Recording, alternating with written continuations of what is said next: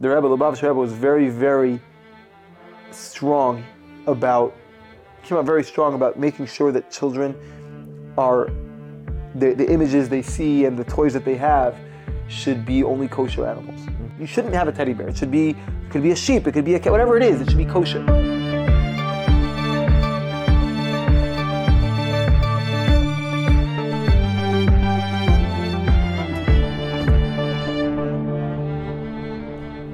Everybody, welcome to the Pray Hard, Play Hard YouTube channel and podcast. Whether you're watching or listening, thank you for being here. I'm a little bit under the weather, so please excuse the occasional sniffle and sneeze. Right. Welcome back. Please uh, smash that like button. Don't forget to share. Hopefully, you find this uh, informative and Entertaining. that's right. Today's parsha is Today's parsha is Terma, Truma. There says Truma, and which literally means uplifting or spiritual uplift, spiritually uplifting.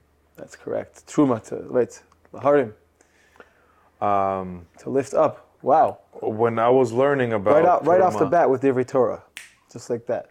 That's when I was learning about it. What really caught my attention was um, one of the opinions says that when uh, Avram Avinu was supposed to slaughter his son Yitzchak, when he heard Hashem tell him that you will take your son and you will go and you will shecht your son, he was actually happy about the idea. Why? Because he thought that he's in a way uplifting his son's spirit to become one with Hashem. Right, and and, and that did happen spiritually. Right, that, that did happen uh, spiritually, but we as as mortals, we we think differently. Oh my God, how can a father go and kill his son? So in a way, in in in one opinion, he was actually happy about the situation because he thought that his son had the merit to to be uplifted at that at that moment. Very interesting. It's just an opinion. It's one of No, I mean, for, first of all, 100% that both Abraham and Yitzchak, once they knew what Hashem had asked, they did it with happiness. And they did it, they didn't drag on. You know, so when somebody has to do something unpleasant, normally they drag their feet. They did it with zrizus. Um, there was a whole dialogue of them going back and forth on, oh no no no no, I should do this. He says, no no no no, you should do this. And then he says, but father, but uh, you're the high priest. If you if uh, I do the killing, then then you become tamei, and the the whole back and forth. And I was like, oh wow, this is this is this is something these details that most people most the books don't talk about. yeah, the, Mad- the Midrashim around how Avram and Yitzchak, from when they s- s- left to go to the Akedah until it actually happened, um, is are amazing. Satan, you know, took a bunch of different forms to stop them from being able to do it. Mm-hmm. I remember it mm-hmm. says that one of the things that happened was he turned himself into a river, Right, right. and they went all the way up to their noses, and then you know And then Avram says, well, "I've done all I can. And the, the rest is up to you." And then it vanishes. boom, it just yeah. goes away. So he was a master of illusions. Yeah, He was he was a master of illusions. That's why how he tried to persuade Avram from from doing what he had to do. yeah. I'm talking about the evil inclination. They're the Satan. Yeah, yeah. Yeah, that's how- Okay, where is my notebook? Oh, Oh, I hope I brought it. Oh, here it is. Thank God. Sniffle time. Parsha talks about all the different things about all the different things in the Mishkan, how to build the Mishkan. So first, it says that everybody was able to give toward the Mishkan. They gave gold, silver, everybody had copper, right? And they all had, you know, able to give. And then it talks about the dimensions, what it's made of, all the different um, utensils, the mizbeach. So it goes into detail, the measurements, you know, uh, and and uh, the different uh, dyes that they used. It basically is all um, about how, number one, how the Jews uh, donated to the Mishkan, and then how the Mishkan is supposed to be built. That's that's how the, the, the, the sum up of the parsha. And some of the things it says in the par- one of the things it says in the parsha is, um, talks about telas shani, right? That is a type of, I think it's a reddish type of dye, and it's called telas shani. Telas means a worm. So there's an the, the, the from the Gemara Bavli, the Talmud Bavli, it seems that they used not an actual worm, but a seed, uh, a plant that has a seed, and in every seed there's a worm, and therefore it's called telas shani. It's called a worm. Okay. But really, they used um, they, they used the plant. But according to the Yerushalmi, Talmud Yerushalmi, the, the Yerushalmi Gemara, it seems that they actually used the actual worm or something that came from the worm. Wait a minute, wait a minute. Don't we have a huge conflict now? Because everything that was used in the Mishkan, everything and anything had to come either from a kosher animal or or had to be plant based. That's a very, very, very good. That's that's that's what I was about to ask. It's a very good question. So the, it, it was supposed to come from kosher animals. That's why, according to the Talmud Bavli, it says that everything, no matter what, was tahar.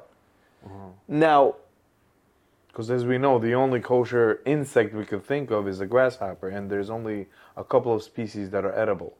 The rest uh, we can't eat. We can't ingest any right? insect. No, it, was definitely not a kosher. Even according to the Talmud Yerushalmi, that says it was the worm itself. It wasn't a kosher animal. Okay. But there's actually a, a Chassam Sofer. He talks about how come we use. Um, I don't know if he was talking about silk, he was talking about a different worm that from its spit it creates. Uh, Okay. Okay. It's probably, silk. Silk. Okay. It's probably silk. He's saying, how is it that we use silk Uh huh. when when uh, it's not from a kosher animal? And he brought down someone who said that everything in, in a shul should only be made, you know, from kosher stuff. So he comes, he, he, he- he answered it by saying that since it's totally made a new thing, it's turned into a totally new thing. It's not like you're taking hides of an animal, for example, and you, it's still the same thing. You take it, you break it down, you turn it into something totally new. So therefore, it's, it's not considered like it's coming from a non-kosher animal, and it's okay. Okay. So that's that could be an answer to the Yerushalmi, why the Yerushalmi says like this. So that brings me to the next question. Yeah. Can you have the curtain of the of the what's his name um, uh, of the bima made of silk? Probably, You are allowed. probably. I think that's what he was saying. I think he was saying that they used a lot of the things in the shul. They use it from from from, from this thing. Now, lamaisa, you can you can go both ways. You understand? You could say it's okay, but you know, personally, a person could say no. I want it to be only only kosher. You know what I mean? But again, that resolves the, the. It would make more sense to just say simply that there was nothing non-kosher used Okay. You know, which is interesting though because there was an actual worm that helped cut the stones Right. of the Beis Hamikdash. the shamir. but it wasn't actually right the shamir worm, but it, but that doesn't mean anything because the materials themselves weren't Right. from Right. the He shamir. was just cut. Right. Uh, nothing came from him. right, right. There's actually an incredible story of how Shlomo HaMelech got the shamir worm. Right. Right. right. Crazy story. Uh-huh. Maybe maybe we'll get there some some point. I, I just want to kind of segue for a second or digress into an idea of in general having only kosher things. The Rebbe, the Lubavitcher Rebbe, was very very strong about came out very strong about making sure that children are the, the images they see and the toys that they have should be only kosher animals. And it's very interesting because this is something you you see, and not necessarily is it even so stressed in other very even ultra orthodox um, circles. There was very very careful that everything should be kosher and tahar. That that you know a kid shouldn't shouldn't have a teddy bear. He shouldn't be um, Too attached to. you shouldn't be attached to a teddy bear. A teddy bear, right? meaning you, you get attached to your toys. Teddy bear, right? You should you shouldn't have a teddy bear. It should be it could be a sheep. It could be a cat. Whatever it is, it should be kosher. You know. Uh, Just off subject. On the news a while ago, there was a man that uh, climbed into in a zoo, climbed into a cage of a koala bear, and he thought, "Oh, a koala bear, so cute!" yeah. And the koala bear ripped him apart. Oh, god. Don't forget, it's still a bear. right. You know, so the reality is, unfortunately, nowadays, a lot of kids grow up in, in a huge metropolis, in any huge city. They don't know domestic animals or, or uh, wild animals. so that's a that's a funny thing actually because because I, I don't look particularly fondly, or I, I don't think it's a good idea to make like friendly crocodiles or like Right, just- like what are you doing? Like, you know, But they do it for the sake of a story and the storyline. listen, and it's fairy cool, it makes all of that, sense, yeah. Mm-hmm. but but but I'm just saying, like, listen, you know what? I, there's there's a there's a it's it's it's interesting. I'm not saying you shouldn't do it. I, I just think I just think it's better to represent even for little children a world even if it's a fantastical world that's more you know something that's more um, representative of truth than than fantasy like whatever real, it is real like, life, 100%. you know and, Uh, as a kid, I used to love watching nature and and and uh, you know nature uh, um, uh, Discovery Channel and all of these things. So we knew about nature. We knew who Jacques Cousteau was. You know, we loved that type of a thing. Nowadays, I ask my son, "You want to watch something like that?" Ah, I'm not interested. because I'm like, what do you mean? He would rather watch something that is you know constantly stimulating. so here's here's the They don't thing want to watch nature anymore. we live in a generation that everything is they may turn everything hyper palatable right I mean, myself like like fruit is delicious but if i wasn't if i just wanted to go for the thing that made me feel the most good in the moment i'd go for some sour candy you know they, they, they make it mm. super sour super right because number one it's less of a mess straight out of a bag you know peel this and that mm-hmm. and it just they they make it hyper palatable they take all the parts that make it really good and just Jam it all they, together. they, they concentrate it, they exaggerate it. They do that with with with everything. They do it with cartoons. They do it with with food. They do it with But that's not so in real life. And that's why for kids afterwards everything is boring. Yeah. It's very hard to get them excited about things. when you when you serve everything on a silver platter to somebody. You know, if you if somebody lives their their their who knows whatever part of their life without doing any hard work, and they don't know what hard work is, they don't know what it means to earn something. It's a torture for them to do so now. Yeah, it's, so it's it's it's that's why that's why I say like anything that's given to children, children shouldn't like you, children need entertainment, children- but it has to be in a way that'll model what grown-up life will be, just in a way that's good for them. You know, if you come up with a reward system for a child, good. Do it in a way where he'll develop good ethics for real life. You know. Um, yeah, you know, like the teaching a kid to be responsible with money is a good thing. Giving him an allowance for nothing, I mean, I don't know. you know what I mean? So, it is what it is. I tried something I saw um, online. Usually, I take my son to shul. Yeah. At shul, all the people that see him, everybody wants to give him candy. Oh, cute kid, this and that. So he comes to me. He says, "Papa, can I have? I have three candies in my pocket. Can I have it?" I tell him, "No. We have to come back from shul after food. You could have." And he says, "Okay, I'll three, have all three. I'll tell him, "No. After food, you could have one." And at the end of the day, after you had your last meal, you could have two more. An hour before you go to sleep. No, I don't want to. I wanted to eat all of them. So I tell them, if that's the case, if you're giving me the ultimatum, I'm going to give you the ultimatum. You can only have one. He thought about it, thought about it. He says, you know what? I'm one, all three. So he agreed. He agreed to have one now and two later. Hmm. But that builds within him, you know, that, that urge to want it and, and go crazy about it to make me do it. Didn't happen because we reached an agreement. So he got what he wanted. He was gonna. He was able to eat all three candies that day, and at the same time, I got what I wanted. I got him to spread it out throughout the day. Mm. Yeah. Wow. See, that's that's yeah, that's So exactly you have to compromise. Or do I want him to have three candies that day? No, but I don't, definitely don't want to have all three of them on the same time. Right. Yeah. That that makes sense. And and it, and it, and even that practicing self-control, even if it's just self-control for another 5 minutes, still is helping wire the brain differently than you would if it was just everything at once. But going back to the kosher animals, so you know, to be attached, the the, the, the point I mean, you could talk about this about exactly why, but you know, it's a, it's a, it's a. I've had a discussion with a lot of people. Exactly what does it mean? You know, some people are so careful, even if you know, Gap will have you know a teddy bear for the baby stuff. You know, some people be like, no, We'd be like, ah, it's just a teddy bear on the on the. But the point is that Builds attachment. well, I mean, a, And it's a kid's gonna yeah, a kid's gonna be more attached to a teddy bear that he holds, and you know, a little bear on his shirt he'd probably never even look at. Who Mm-hmm. knows, depending on the kid. But but the point is that to to from the moment a child is born, really from before the child is born, you know, Mm-hmm. uh, to to to surround them with only pure and holy things, and people sometimes think, oh, you know, he's a little kid, it doesn't matter. It matters the most.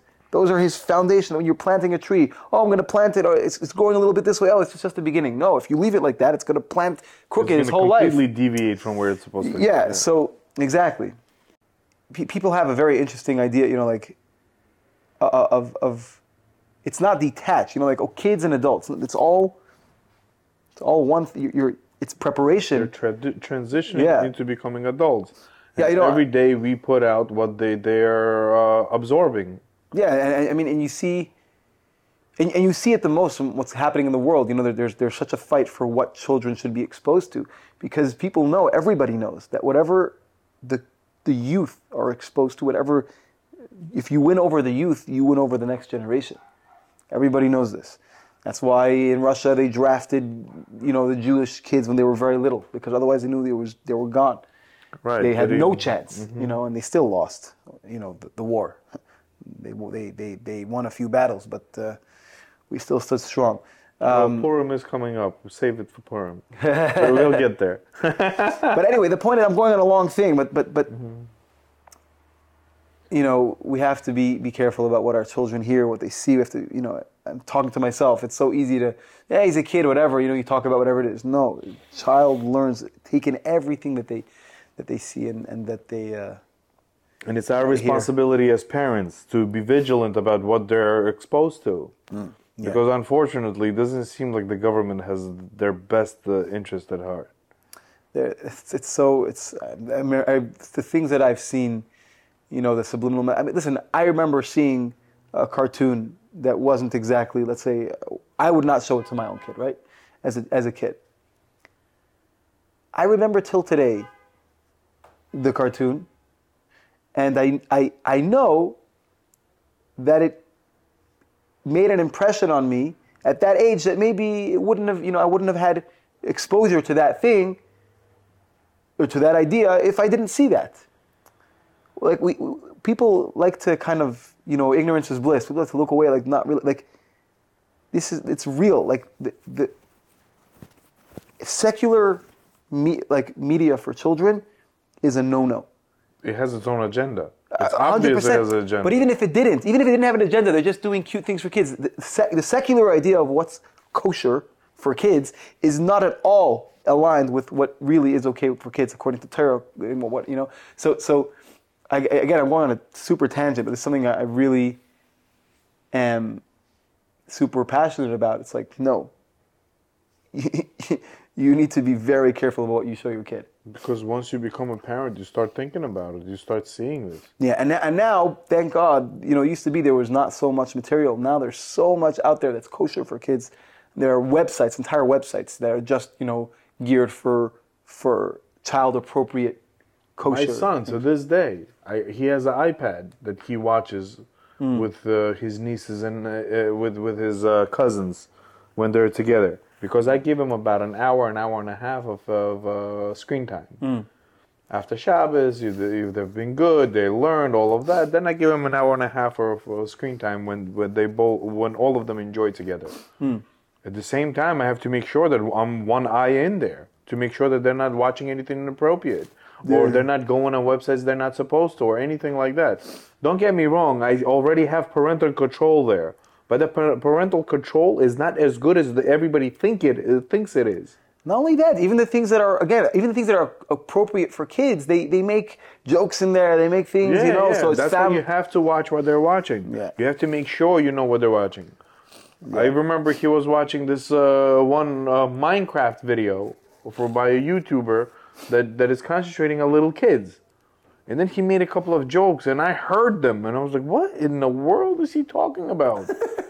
I'm You're like, like, "That's not for kids," there you go. you know. There and so I had to make sure that I, I blocked them so they don't watch them again. Yeah, yeah.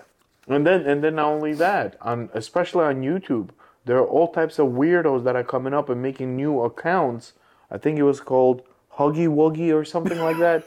no, you're laughing, but it sounds like it's a cute YouTuber, right? Apparently, he was putting up all types of gaudy things like you know blood and, and Yeah. killing and, and and weird things like that, and telling kids to do uh, to to cause harm to their bodies. Uh, And kids were doing it apparently. So that's why you have to be very careful to what they're exposed to.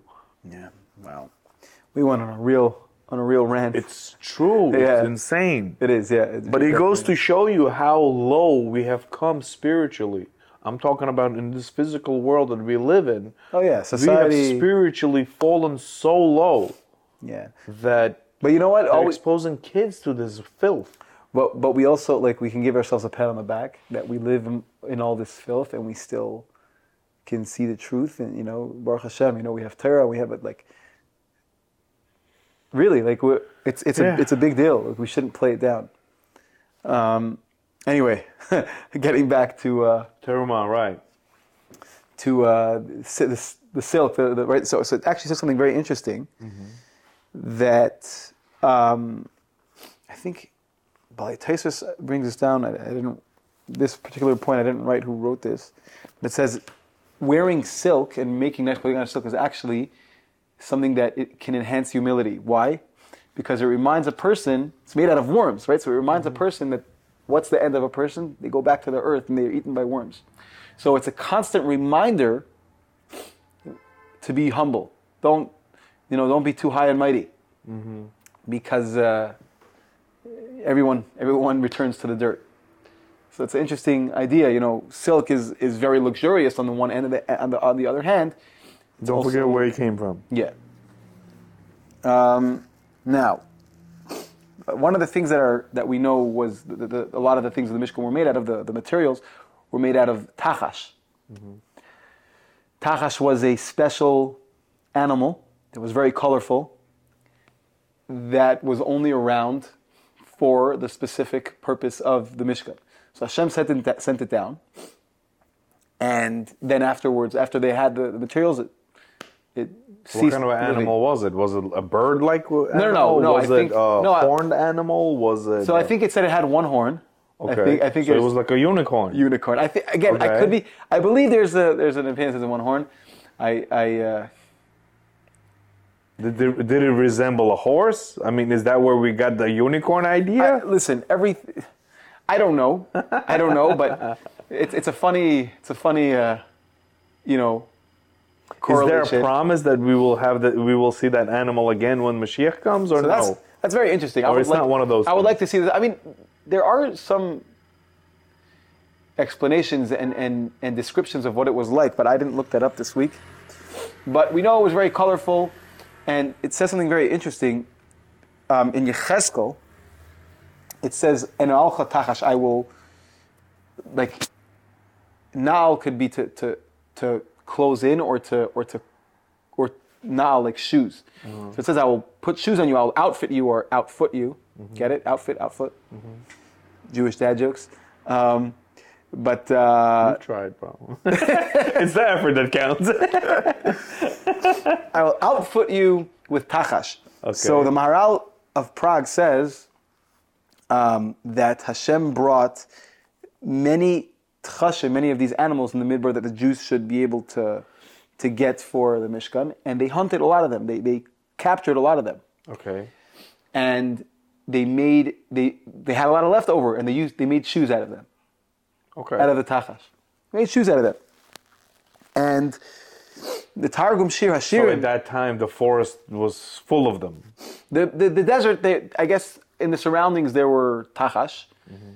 And yeah and they just they they, they trapped Okay. a lot of them.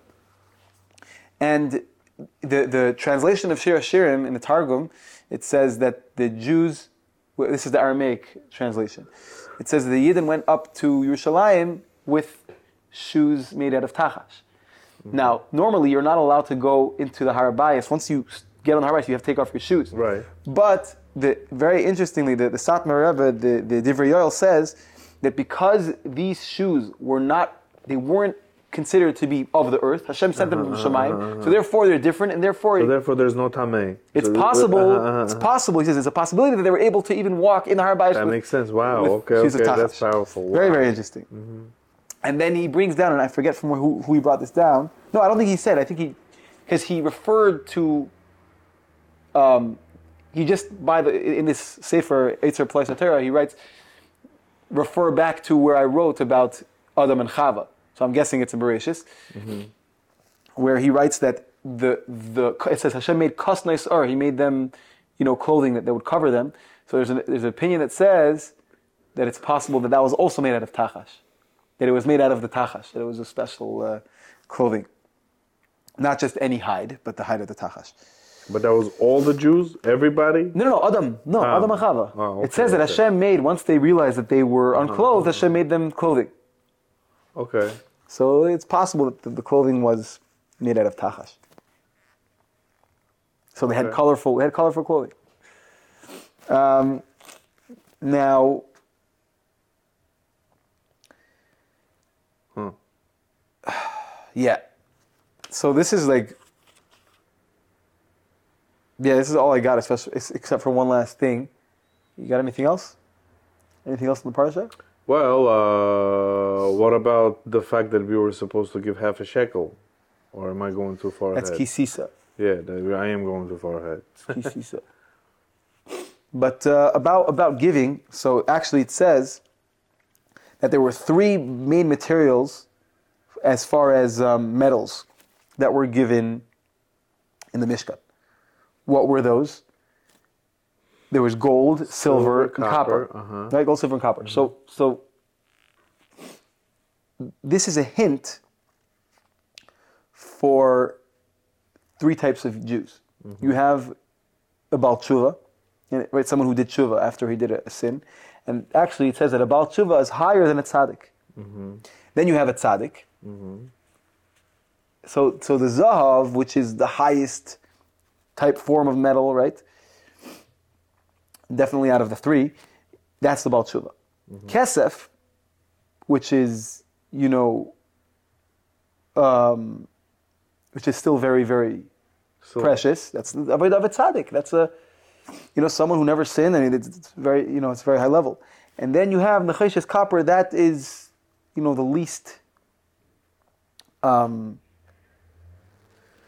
the, the the least precious, and that's alluding to Rasha, someone who is a sinner. Right.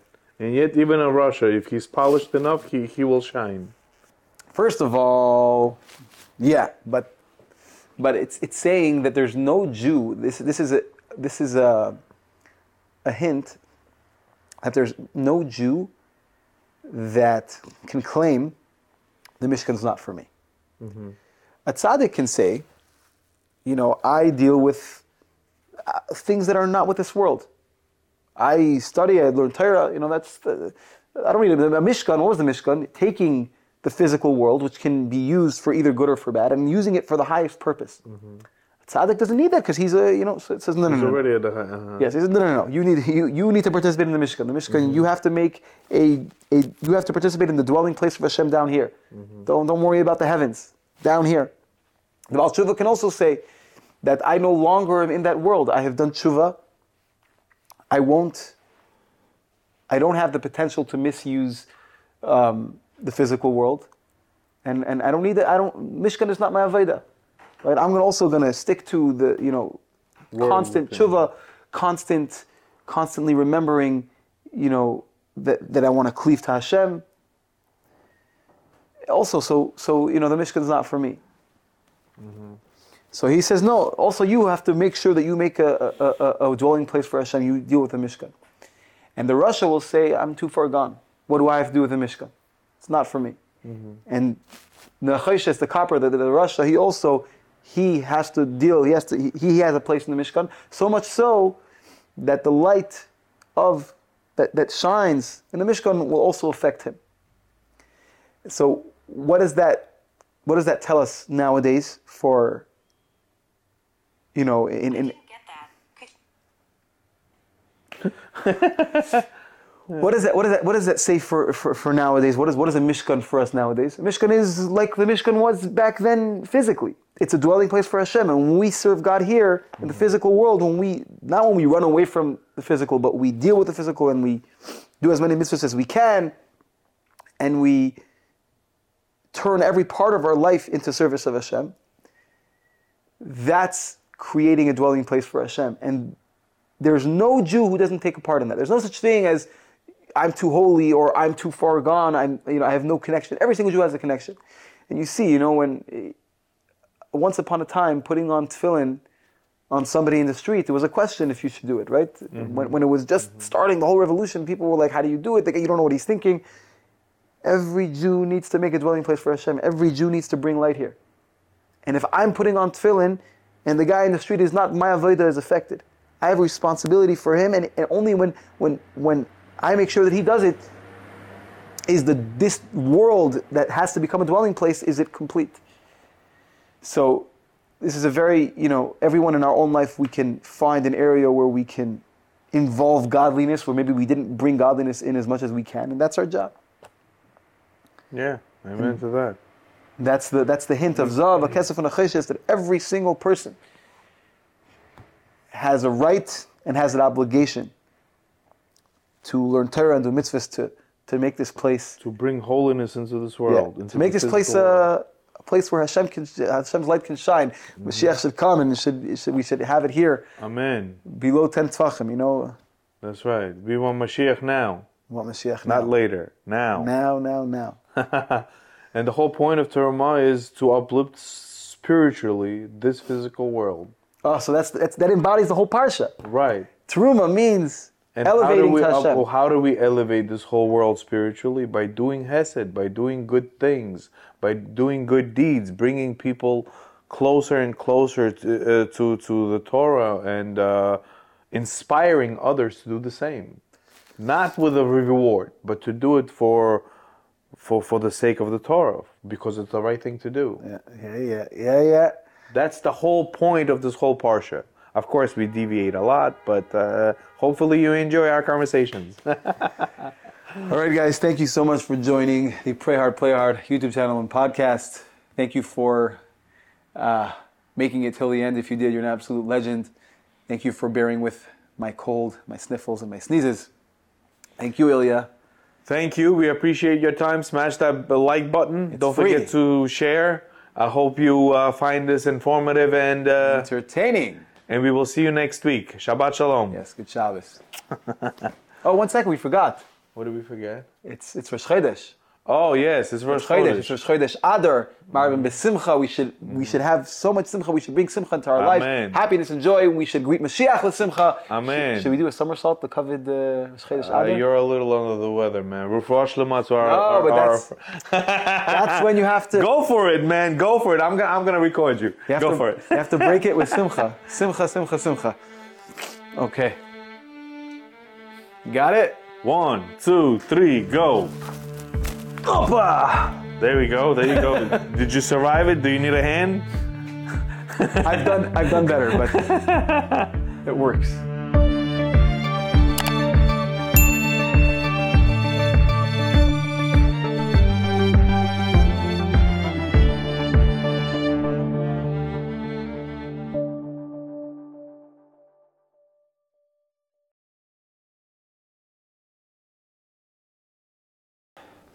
Welcome back, everybody. Let's let me let me No, no, yeah, yeah. let me sit down, bro.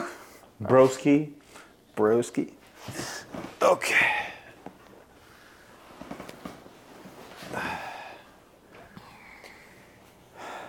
So how do you go? Uh, breathe, breathe. Yes, yes, yes, yes. Oxygenate your blood first.